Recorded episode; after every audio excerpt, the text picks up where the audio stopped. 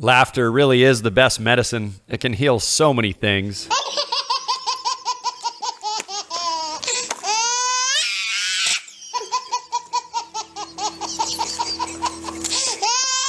Babies laughing, for example, can heal your heart.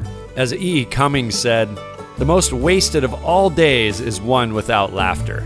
Studies have shown there are many physical health benefits of laughter. It boosts immunity, it lowers stress hormones, it decreases pain, it relaxes your muscles, it prevents heart disease. And mental health benefits as well. It adds joy and zest to life, it eases anxiety and tension, it relieves stress, it improves mood, and it strengthens resilience. There are also social benefits. It strengthens relationships, it attracts others to us, it enhances teamwork, it helps diffuse conflict, and it promotes group bonding. Also, 10 to 15 minutes of laughter a day can burn up to 40 calories. How's that for a weight loss program?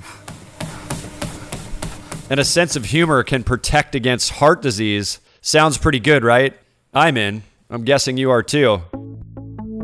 As entrepreneurs, solopreneurs, or even a person of wage employment, we oftentimes get hyper-focused on our mission and forget to have fun. I know I certainly do. That is the double-edged sword of loving what we do. Sometimes it's very hard to stop working, especially when we get on a roll. Know what I mean? I remember when I was producing my last large-scale event at the Westin Long Beach in California in 2010. I put an incredible lineup of all my favorite speakers and leaders and filled the room with 200 people. Some of the speakers you might recognize are the likes of Michael Gerber, the legend behind Emyth, the #1 best-selling business book of all time. Ali Brown, the rock star leader and mega millionaire builder seen on ABC's Celebrity Millionaire, and many other titans of the self and business development industry.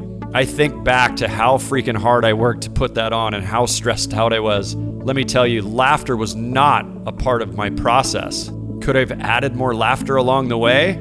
You bet. Could I have gone about the whole production another way? Of course. Could I have played more comedy acts to raise my vibrations and feel better overall? Heck yes. Audrey Hepburn said, "I love people who make me laugh. I honestly think it's the thing I like most, to laugh. It cures a multitude of ills. It's probably the most important thing in a person." One of my all-time favorite comedians is Jim Carrey. What a brilliant and spiritually awake man he is. This clip from before he was the sage, enlightened master he is today. One of my all-time favorites for all my health-conscious friends out there.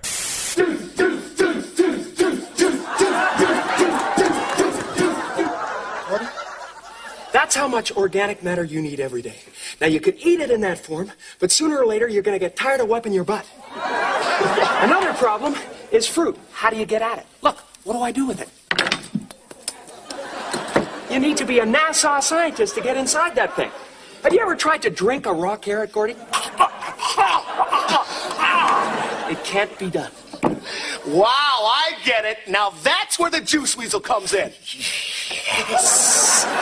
The juice weasel separates the fiber from the juice, saving only the most essential elements. That's the beauty of my design, Gordy. I want you to try something. Sure, Jay. A little concoction I made before the show. Okay. Ooh, that tastes like somebody's dirty undershorts. Not just somebody's, Gordy. They're mine. But see, the undershorts are gone. All that's left is the life-giving juice. That's incredible! If any of you remember the juice man, Jay Kordich, on TV, I always found him to be quite interesting and funny. He had neon orange skin, probably from juicing so many carrots, and these big, white, bushy eyebrows. And he had an infectious high energy and enthusiasm that not many will ever generate. It's been my intention to get both Jim Carrey and Russell Brand on the Face Your Dragon podcast for a long time, and I will. You want to know why? Because I'm intending it to happen. Things happen that way, right? Welcome to the Face Your Dragon podcast, where we help you, a messenger with a mission, leverage your fear to amplify your voice in the world. On the show, we open up the concept that what you are most afraid of and most resisting are the very things that will set you free. With courage, with clarity, with contribution, you can have it all. This show will engage in deep, enriching conversation with thought leaders, best-selling authors, celebrities, athletes, icons, and regular Joes who have faced their fear and are now using it to create impact in the world. I'm Brad Axelrad, and I'll be your host. The funny thing is, I met this week's guest back in the early 90s. He's one of my all-time favorite comedians for a long time, especially after seeing him live at Tommy T's in San Ramon, California. Hilarious, raw, and real he is. This interview is one of my favorites for many reasons. The humor and levity and transformation that is flowing through Craig Shoemaker is top-notch. Holding truth, holding spaciousness, holding vulnerability, Craig hits all sides of the human experience right between the eyes, and it's damn funny.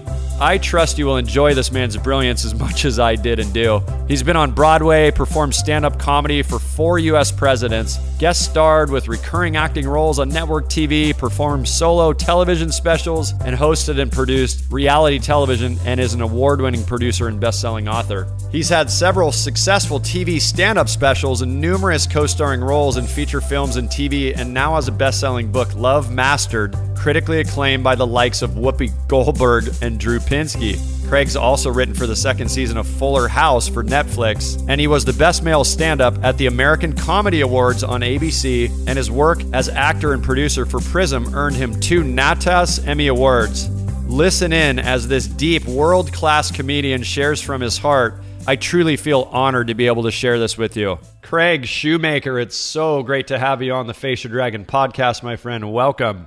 I couldn't wait to be on Face Your Dragon. I've wanted to face my dragon for quite some time now. And I'm curious to hear how you've faced it throughout your career, man. It's, I just want to share with the listeners. I first met or saw Craig in San Ramon, California in like 1991 at a Tommy T's, or what was that place called, that comedy club? Yeah, I was playing at a little strip center above TGI Fridays. That was the highlight of my career. That was the pinnacle. That was the peak, right? Yes. I'm glad you got to catch it. So the Love Master, I mean, let's start there, because that really, how did you come up with the Love Master? What is that? Speaking of dragons. Yeah. What is it? Yeah, baby. Oh, yeah. That's right, ladies. This ain't no lizard. No. So, it's a little creepy just doing the Love Master with you on the line. For sure. But the Love Master was created. One of my first dragons of life that I had to face was the rejection of females. Mm-hmm. It began with my mom, and then I grew up with all females. And then I was a geek in high school, and all the girls, the girls pee together, the posse pee. They'd go as a gang. They would bring me with them. That's what a geek I was. Oh, jeez. Yeah, and I'd be sitting there like during a party, and the girls would all be talking about the guys. They're, Tommy's so cute. George is so hot. And I'm going, my little high voice, I'll fix you up. The friend zone. You were in the friend zone. Oh, I invented the friend zone. And then but I was thinking, oh, give the geek a chance, baby. I love you so good. Your neighbor will have a smoke, baby. And that's what I wanted to say to them, but I never did. So he's the Love Master who channels through me and gives them what they say they want, because they didn't want the nice guy friend. They wanted the bad guy. Interesting. So this was a persona that you sort of created in your head first, and then it became this external. Did you actually use it, or was it just more of a comedic act? No, never used it. Now, since I've become kind of famous for doing it, I have used it in my single days. I've had women that will only be with the Love Master. They have no interest in Craig Shoemaker whatsoever. But yeah, it feels so strange, though, when somebody's asking me to do a character the entire time I'm with them.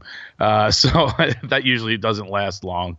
Now I've actually mastered love itself. So that's the irony, is I wrote a book called Love Mastered, because it went from being this sexual Lothario, phony, tell you what I'm going to do to you, to just being me. And that's accepted pure and simple by my wife, who's my soulmate. Oh, it's beautiful, man. It's pretty. Yeah, I'm just so curious. I wondered if that was, being a transformational leader, we're both members of the Association of Transformational Leaders. I thought that maybe there was sort of a double entendre there, in the sense that the Love Master was what you had just said, but also you know, like you said, you've mastered love. What was that intentional, or was that an afterthought?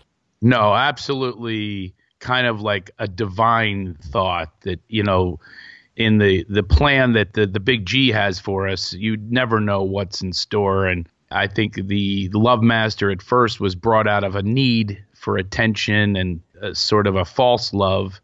And little did I know that it would turn into something so significant as pure, absolute divine love. And I didn't know it at the time. And then when I was writing my book, the book is actually a strange tale. A fan reached out to me that only knows this love master, you know, sexual dynamo who brags about his genitalia and everything else he's going to do to you.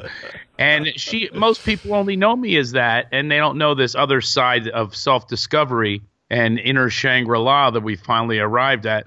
So she reached out to me. She just said, "Thought you want to know, my husband and I are divorcing after 30 years of marriage."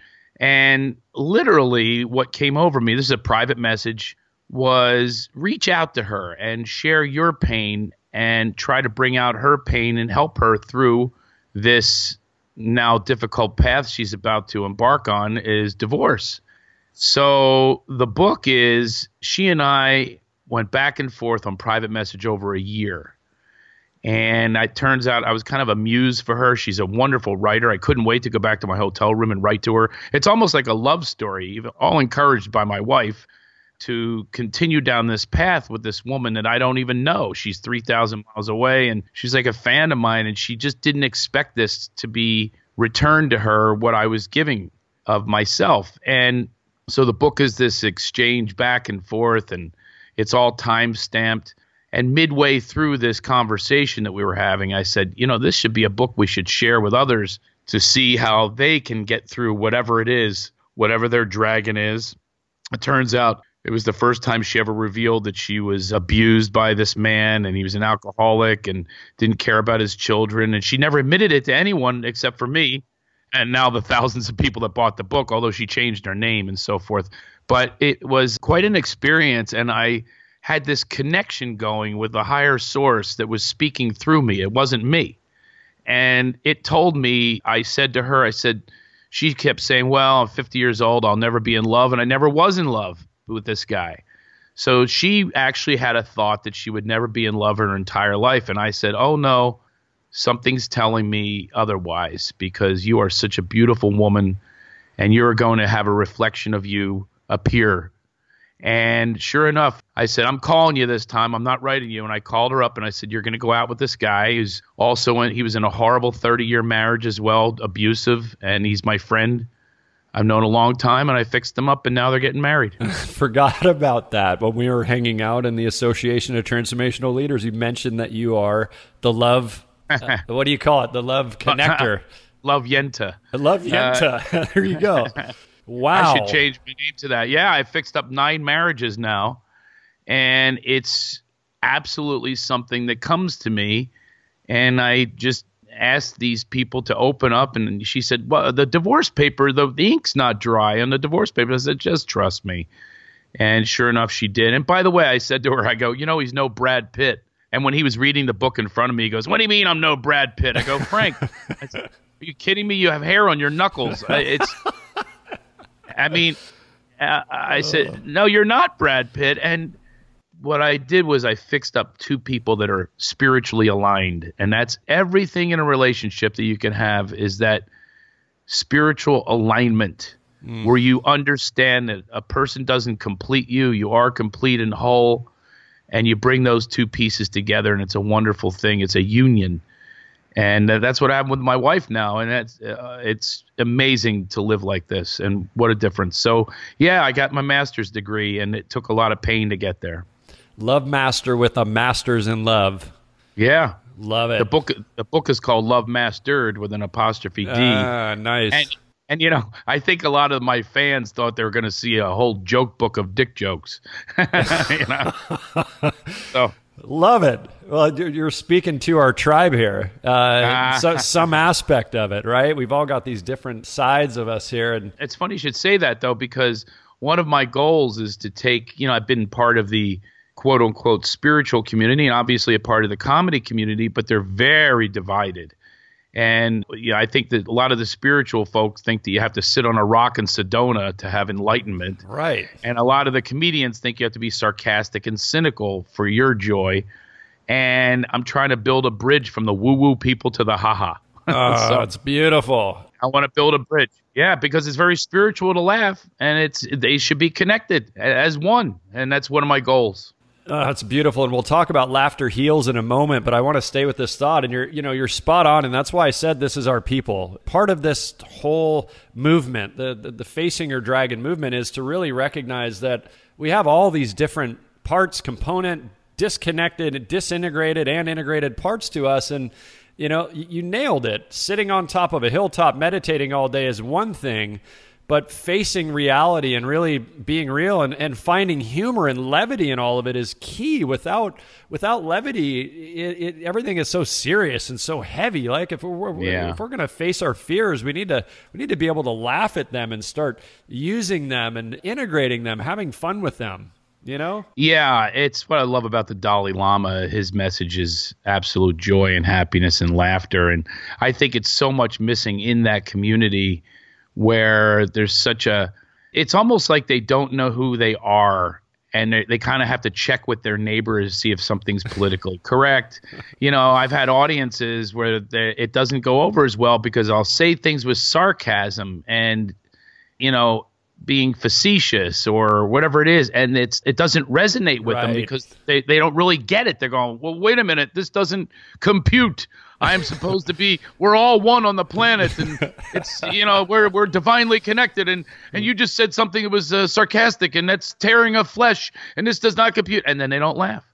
And how joyless is that? Right. And then if you talk about something that is enlightened or spiritual, the comedy community is so sarcastic about it. Right. I've always wondered, Bill Maher, I love that show. And I think one thing I love about him is he tells the truth, which is very, very aligned with a higher source, is telling the truth. But he is detached from that because he has these ideas about religion, but he never has anyone on there that is coming from a perspective of between religion and, like a spiritual sense. And that's why I always wonder, why doesn't he have them on? Is he threatened? Is he afraid of it? I've had atheists on my podcast, and I said, well, what do you believe? And they said, I just believe in being good to people and kind. I said, what if that's your God? I said, that's a hell of a better God than some of the religious people that kill in the name of religion. I said, I'd rather have that God than another. So maybe you're the most spiritual, enlightened person that I know, and you're claiming to be an atheist. So I think it's everybody's fear of not knowing self and not being willing to explore self without someone doing it for them or telling them how they're supposed to feel, as opposed to really finding what resonates, what feels right, what feels aligned and good. And that is what your meter is only, and then you will laugh, because then you're going to laugh at all of our failures and our stumbling, rumbling, fumbling. This is what we laugh at. We relate to it because we are one on the planet, but we're also one with our faults. Yeah. And it's what we say here is that your greatest fear and your greatest resistance are the very things that will set you free. They're your purpose. They're your moneymaker. They're your gift to humanity. So if we can find in our faults and leverage them, that's really the juice. Yes. So awesome. So let's shift gears here, buddy. I see that you started on Matlock. Is that that was one of your? I didn't know that, dude. I cannot believe this. You are the second person this week to interview me and mention Matlock. And by the way, the second among two in my history of comedy of all of the things on my resume. You two clowns picked Matlock from 1991. Yeah, baby. Where I played Craig Claiborne, the entertainment reporter of Atlanta, or Brian Claiborne. My name's Craig. That's right. But yes, I was on two Matlocks, and I got nice. To meet my idol, Andy Griffith. He was a dad to me, because I would come home and here's something for your young millennials. I watched something called UHF. That was our channel changer, was the UHF, and it was a dial that you had to tune in your channels like a safe cracker. You would surround the channel. and I watched the Andy Griffith show, and he was my dad, and Don Knotts was my uncle. So here I got to meet them both in my very first thing on television I ever. That's so cool. Pretty cool. And now, did you face fears being in that environment? You know, sometimes you get these big opportunities and you get really excited and afraid. What was the experience like for you? In that situation, of course, yes. Yeah. Here I am on a set of a popular show. I was, you know, early 20s, just arrived in Hollywood, and here's the first, you know, break, quote unquote. And it was, yeah, I've always had fear around things that I don't do on a regular basis. As a matter of fact, I still have fear on comedy stages. I've probably done, you know, over 10,000 performances. And if the situation is one that I'm not completely comfortable and absolutely in alignment, yeah, there's fear. And I think that's what it all boils down to is, are you in a connection with a higher source? Is that what's powering you, or is greed, ego, fear is what's motivating you, what's propelling you forward? It's one or the other. You're either in fear or you're in faith. And to be in absolute faith takes a hell of a practice. It's like, you know, if you don't do your laughter lunges or serenity squats, you know, you have to be spiritually fit to have that confidence to bring out your natural abilities, because we all have them anyway. It's all, you know, our dragons that prevent us from expression of those natural abilities that are all contained within us. We're infinite. Right. Yeah, 100%. So I know, I'm loving how we're toggling between consciousness, transformation, and just flat-out comedy. So let's pivot this thing back to Totally Baked, one of the movies I had really enjoyed many years ago. I had no idea you were involved in with Totally Baked. And did you write that? Did I read that correctly? Yeah, I produced it, wrote it, and star in it, and it's a potumentary. It's because my son, I was singing that song, Joker, Smoker, Midnight Toker, and he goes, he was like a little 7-year-old, he goes, "What's a toker?" I said, "Well, it's someone that smokes pot." And he pulls out a pot from the kitchen, he goes, "How do you smoke that, Dad?" And I'm like, oh, Daddy probably tried back in the 80s. To smoke anything. Smoke anything, yeah. Me too, back when I was like 15. Well, let's try this. We smoked anything and out of anything. You know, a corn cob, a carrot, apple, whatever.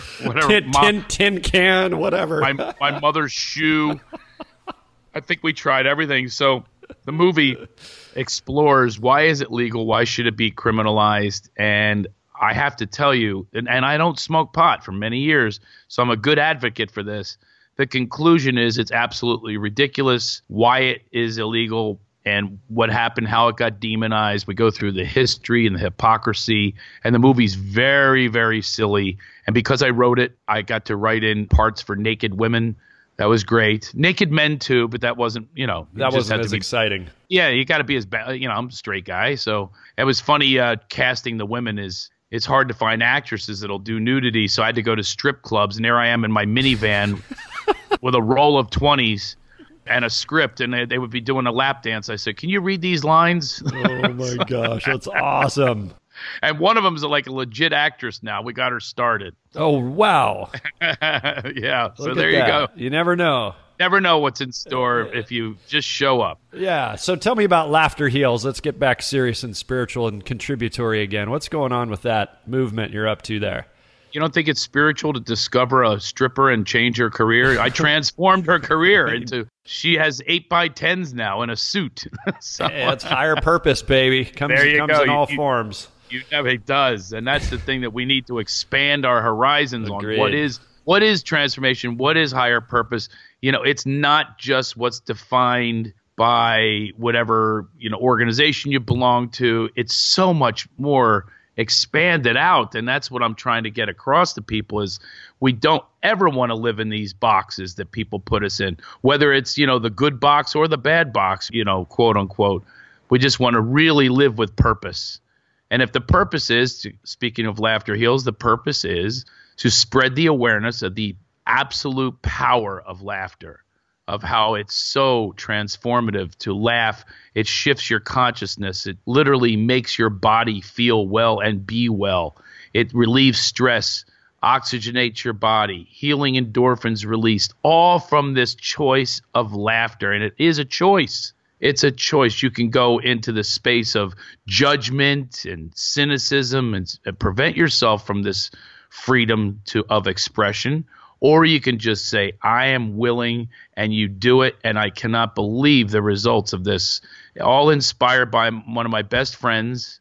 I kept seeing all these indications of, the stand-up comedy not being about me anymore. It's about something bigger than me.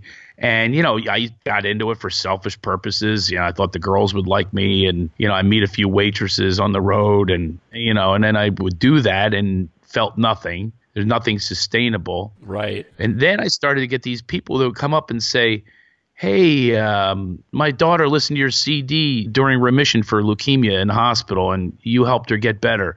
And then I would hear all these people had said they were told they couldn't have children, and they came to my show, and the guy tried to be the love master afterwards. And, I set her up, you knock her down, baby. And sure enough, all these kids have been conceived in laughter. Like one was conceived in the parking lot of the Brea Improv, and they sent me a photo of this little baby laughing. Oh, it's a riot. And I've watched the baby grow now. She's 15 years old, and now she comes to my shows. It's amazing. So I kept seeing this and these indications, these nudges that I was getting to take this in a different. And then the final one was one of my best friends, Michael Goldberg, who wrote Cool Runnings, Little Giants, and he directed the Love Master movie. We were in Arizona filming, and his wife was ovulating. They wanted a child. I said, try it. Do the Love Master, man. And he did. I went out and got sandwiches. I was not there for this. And I came back. He was already finished. We watched our Eagles game. And sure enough, Karen got pregnant.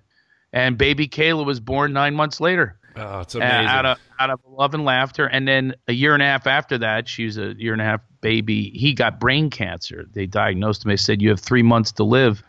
And that's when I got this Laughter Heals going. He showed up at every one of our events and all of our, live to laugh therapy sessions. And he lived 15 years past that prognosis. Wow.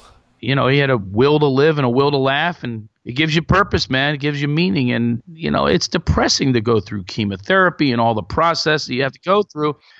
So if you just give up, and so much of it has to do with your mind first, is once the mind makes that choice of saying, hey, I have reason to live, man. Laughter's one of them. Sharing it with my friends and being here for my daughter and teaching her how to laugh and being there for all of that. It gave him purpose, and he kept going. I mean, he suffered a lot. Yeah, I'm sure. Process. I made him laugh on his deathbed. He was in a coma. I said, geez, Golds, I don't know what else to do. I've done everything. We had it going. I said, you're just lying there with nothing to do. So I said, you want me to jerk you off? I said, oh, my God. And I mimed masturbation. And I'm not kidding you. He comes out of a coma and he goes, ah! And he laughed. Wow. I made him laugh. I knew that would do it. And I didn't even know he knew where I was or where he was or anything. And he laughed. And then he died the following week. Oh, wow. So dedicate Laughter Heals to Michael Goldberg, and great comedy writer. And we bonded through laughter. He's a Philly boy just like me. And that's how most great relationships are formed, is you have all these memories of the times you chuckled together, Well, it's interesting. This is a beautiful story and bittersweet for me, and I'll share briefly why. My dad passed in 2005 of a brain tumor, cancerous brain tumor, and it took him out. They gave him up to a year to live. He was gone in 4 months, and I had a lot of regrets not spending more time with him. I spent quite a bit of time in the last 4 months, but could have and quote-unquote should have spent more time. But it's interesting to hear. The sweetness, obviously the bitter was that he passed, and I'm grieving my father's passing, but the sweetness was that was the moment that I realized that self-indulgence and making everything about me and living my life for myself was just not meaningful anymore. There needed to be something more. I was begging the universe for something to show up in my life that provided value to humanity. So it was in his passing that I'm now who I am today, 11 years later, and have been on many media outlets and produced hundreds of live events. I get to hang out and interview folks like you and, the Don Miguel Ruizes of the world. Like, it's really, really special. But if we can find the sweetness in that, and you are, and that's where the levity and the humor, I think what you're really alluding to through this whole conversation is that there's so much benefit into seeking that. I agree, man. I hear you, brother. I mean, it's really we live in confinement, and we need to really break free of that. And that's what I'm finding. And even the confinement of language. I just told the story of like You know, I don't even know if, you know, a lot of people will, you know, connect with that story. They might be offended, because, right. But their offense, I would dare say, is based on some concepts they were handed and some, you know, about language, for instance. Right. I mean, everybody makes a big deal about language. I you know, I had a thought the other day. They're worried about language with kids hearing it and so on. It's like, who cares? It's a language. It's your language, and it's your restrictions. In another language, they wouldn't even understand what you were saying. The F word means nothing if you're over in Latvia. If you said the F word all day long to a Latvian, he would stare at you and have no idea what you were talking about. And then they'll show kids like schoolyard shootings and massacres and terror on television. And you think that my language, you know what I always wonder? If they'll show a beheading on television, right? They've shown this. There's images of beheadings. And I always wonder, would they cut the language out if the guy who's being beheaded said, "This guy's got a fucking axe"?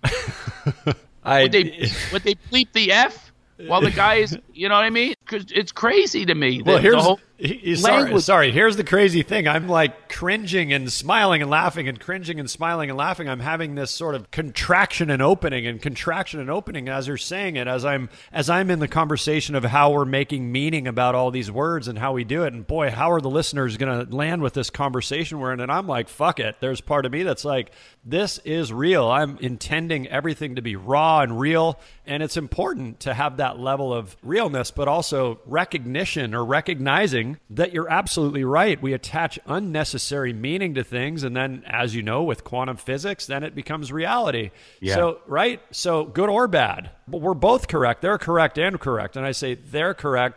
The folks that are, you know, critics of language that are super hyper tense about it. And then also we're true about it, that it has no meaning. I mean, or we're accurate. So it's kind of both, you know? It could be both. Yeah. But I've come from both. And I will tell you, the most freeing is to, you know, kind of eschew these things that we've been taught and be 100%. Free of them. And I haven't had that experience of freedom when living like that, with that approach of, you know, the FCC is more important than the FDA, which it should be reversed. The FDA allows drugs that you can overdose on to be absolutely peddled on commercials. And the drug companies, what they get away with, how many people have been killed from the addiction to these quote-unquote prescription drugs that they just let go because they're bribed. They let them go out on the streets. And what's happening to that? Has anyone ever died from an F-bomb? That's awesome. Has anyone ever been smothered by a shitstorm? No. Is this the first time you're ever saying those? It's brilliant. Yeah, literally, it is. I'm actually thinking to myself, do I have any more? What else you got? Shitstorm, an F-bomb. What else? What's another bad word? If you say the word cock and you're referring to a rooster, that's okay. But if you say it in another way, it's not. It's just silly. I love it. It's a formation of letters that make a word. If you're saying something or doing something with bad intent that's racist or misogynist, yeah, then you need to check with yourself. It's what's your intent. If I'm putting emphasis on something, you know, to whatever it is, to engage you, maybe even get your attention because you're so locked into a certain way, maybe today's words, just maybe one person out there has a different look at it. They step back. You know, I want to write a book called Get Out of Line. Get out of line and into alignment. Get out of line of what you're told to be in, these lemmings that are told to vote a certain way, to be a certain way, to endorse war and strife and mayhem. Just get out of line and go, wait a minute, does my alignment fit with this agenda? Which does it fit with? Am I okay throwing out a curse word? Sure I am. It's words, and I'm having fun doing it. Which there's benefit to that all around, right? Oxytocin, yes. Dopamine, endorphin, serotonin, who knows, right? Yes. So if you're sitting there in judgment, you will never lowly laugh. You know, I have an acronym for laugh. Laugh is L is for love, because absolute love that you're feeling in that moment. There's a connection with everyone around you when you're laughing. Acceptance is the A. It means you're in acceptance for this is exactly the way it's supposed to be at this exact moment. Understanding, you understand life for its true meaning. And in gratitude, we must remain in gratitude because that's what life is we are grateful for everything we have, every breath that we take. It's a wonderful life that we live, and it's filled with laughter and joy, and we should pursue happiness as our forefathers told us to do and not pursue all this strife and mayhem. And then the last is humility. We got to remember that H is for humility because let's be humble and understand that we all have these shortcomings, and it's wonderful to laugh at them because that's what laughter is you have a truth that's connected in your body and in your soul and in your mind. At that very moment that you express this laughter, you are completely connected with the humility and understanding of what is going on. A comedian is either saying something that you've done before, you never want to do again, and there's some embarrassment, and there's a humility to understand we're not in charge. And that's what laugh is to me. Love it. So, Datitude. What is Datitude? Datitude is a one-man show that I did on Showtime and Netflix. I think it's on some other channels that I'm not getting paid for. And DVD and all that when they – I think I have a few in my garage. But it's a 90-minute special, the only one they ever did on Showtime for 90 minutes. And it's a lot about raising kids in this generation. And that's the other one. I hit a lot of chords for people that don't really want to look at the truth of how silly we are, how much we drug kids. Right. And I'll say it in a funny way. Like, you know, everybody's got ADD. I have a new joke about ADD. I say, you know what it stands for? Attention deficit. You were a kid once. Let's be honest. What normal kid pays attention? Have you ever seen a kid go, I hear everything you ever say. I'm focused. I'm looking you right in the eye. What would you like me to do? What would you like me to do? Command me. I have an attention surplus. I'm going to rewire our home. No, it was called hyperactive. It was simple. You know, I was so hyper, I used to sleepwalk and wet my sister's bed. You know, I mean, nobody gave me drugs for it. You're supposed to have a lack of attention. These are the things that we work on. We can't be controlled by these drugs and be controlled by parents that want to make sure that you get in line, get out of line. That's what's so unique. We are unique emanations of this higher source. We don't want to all be the same. That's called Nazi Germany. Yeah. You know, I don't want to Sieg Heil to whoever. Yeah. I want to make my own step. You know, no goose step for me. It's a shoe step. That's my nickname, Shoe. So I'm going to make my own steps. And that makes you unique. It's fantastic. And I implore everyone to do this. Now, you get to do that in writing. Obviously, you've written movies. You're a writer for Fuller House, the old Full House. This is a new. What is this thing? It's Netflix. What is Fuller House? The #1 show on television. I was brought in season 2, debuted a little while ago in the first week of December.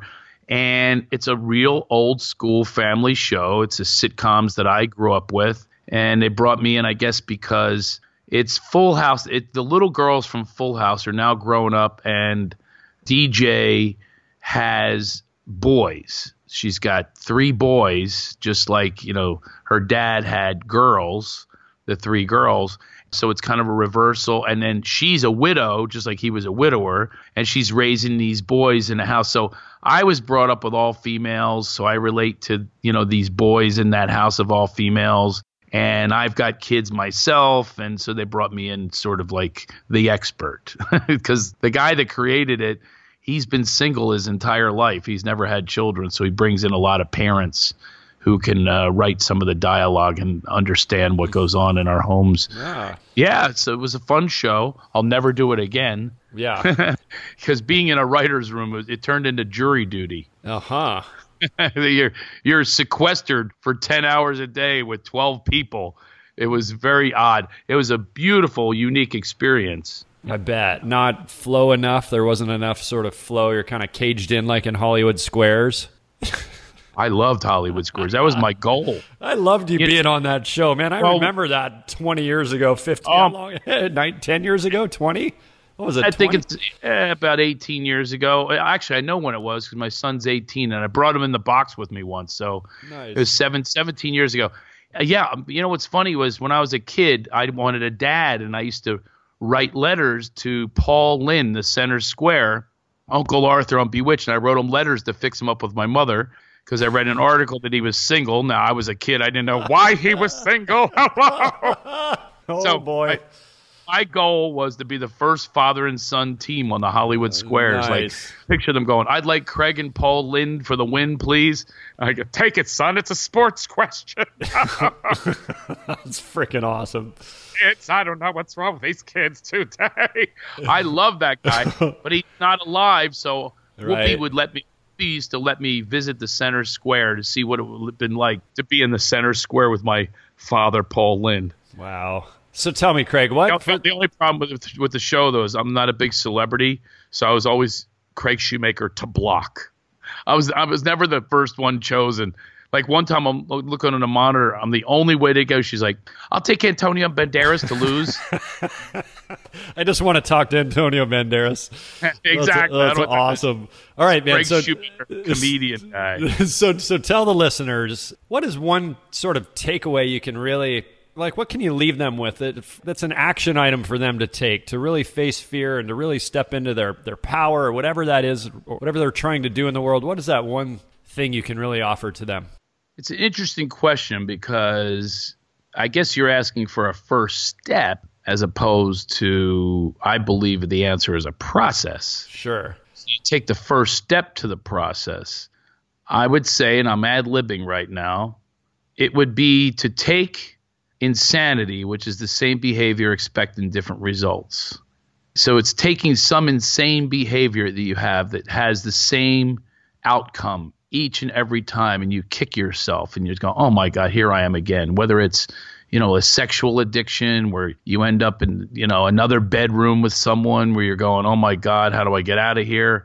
Or whether it's, you know, drugs, alcohol, relationships, jobs, losing a job again, not fulfilling a career that should be yours and just taking a job. It's having that moment. You know, I call it, because I'm a comedian, a ha-ha moment. And figure out where you can put some more ha-ha into your life and change that condition and take that first step away from that and towards the light, enlightenment, and laughterment. And how can you do that? You'll only be happy and finding more joy and laughter if you do make that choice. Otherwise, you're going to be in the same rut. Right.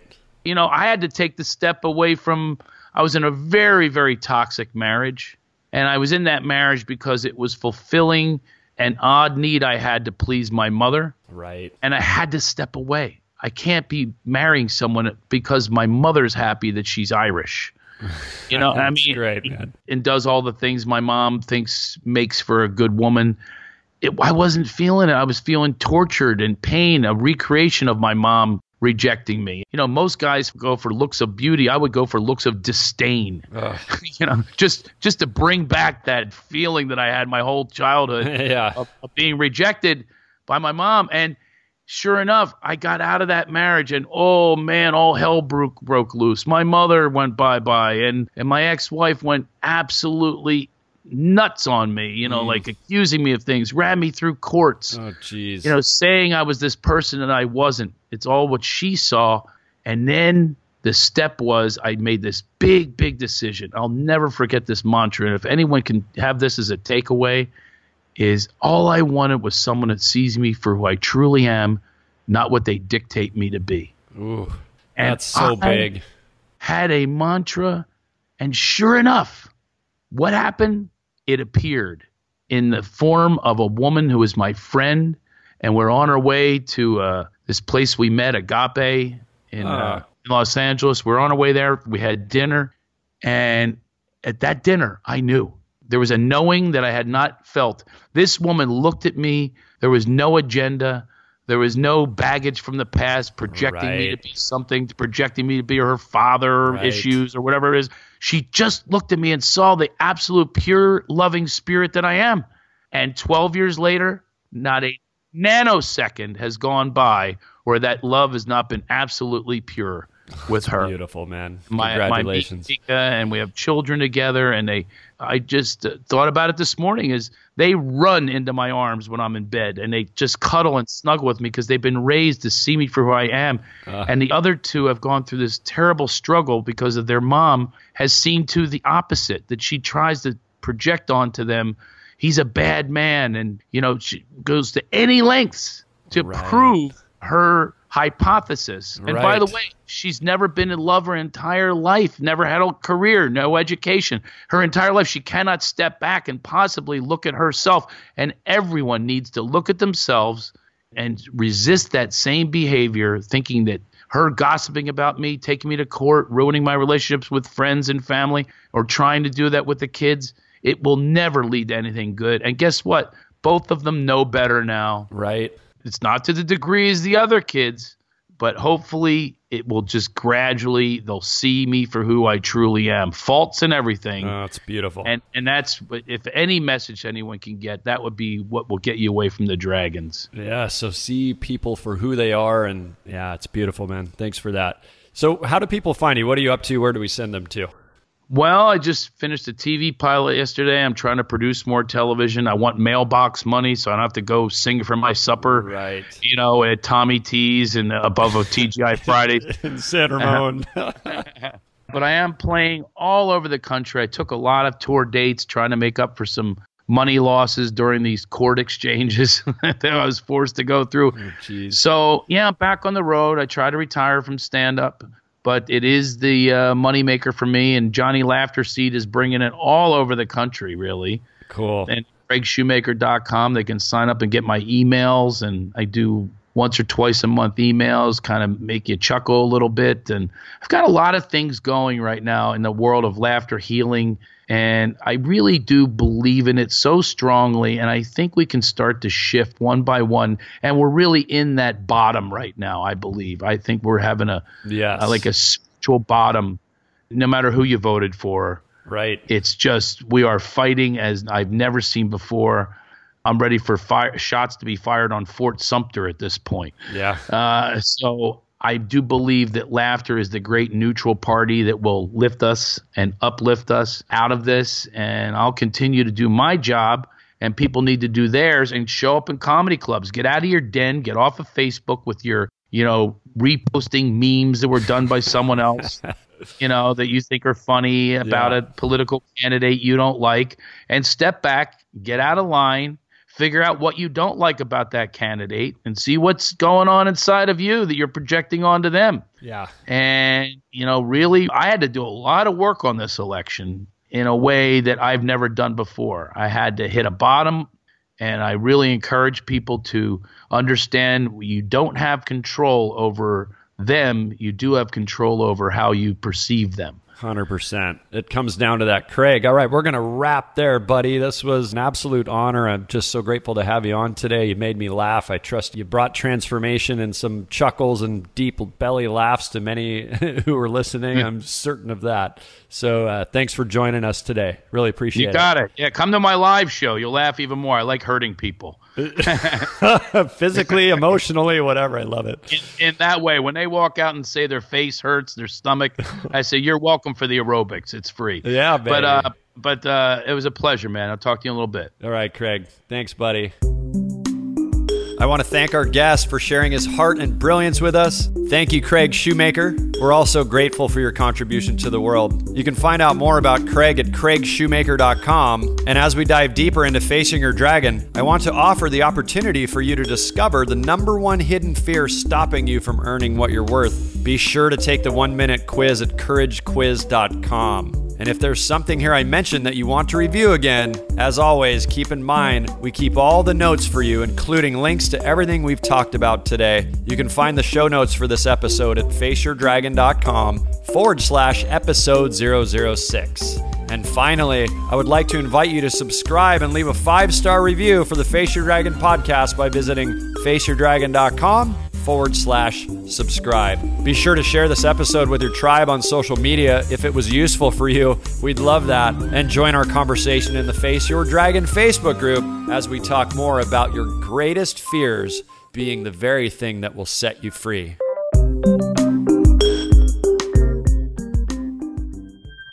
Tune in to episode 7 because I'll be talking with my dear friend, the amazing Arielle Ford, sister to the late Debbie Ford and publicist to the likes of Deepak Chopra, Neil Donald Walsh, Louise Hay, and many of the biggest luminaries in the spiritual space. We discuss the relationship blocks and challenges of dating as a high-functioning entrepreneur and thought leader, and actions to take and ways of being that will manifest your soulmate or amplify your current partnership to new heights. This incredible being and many more on the Face Your Dragon podcast.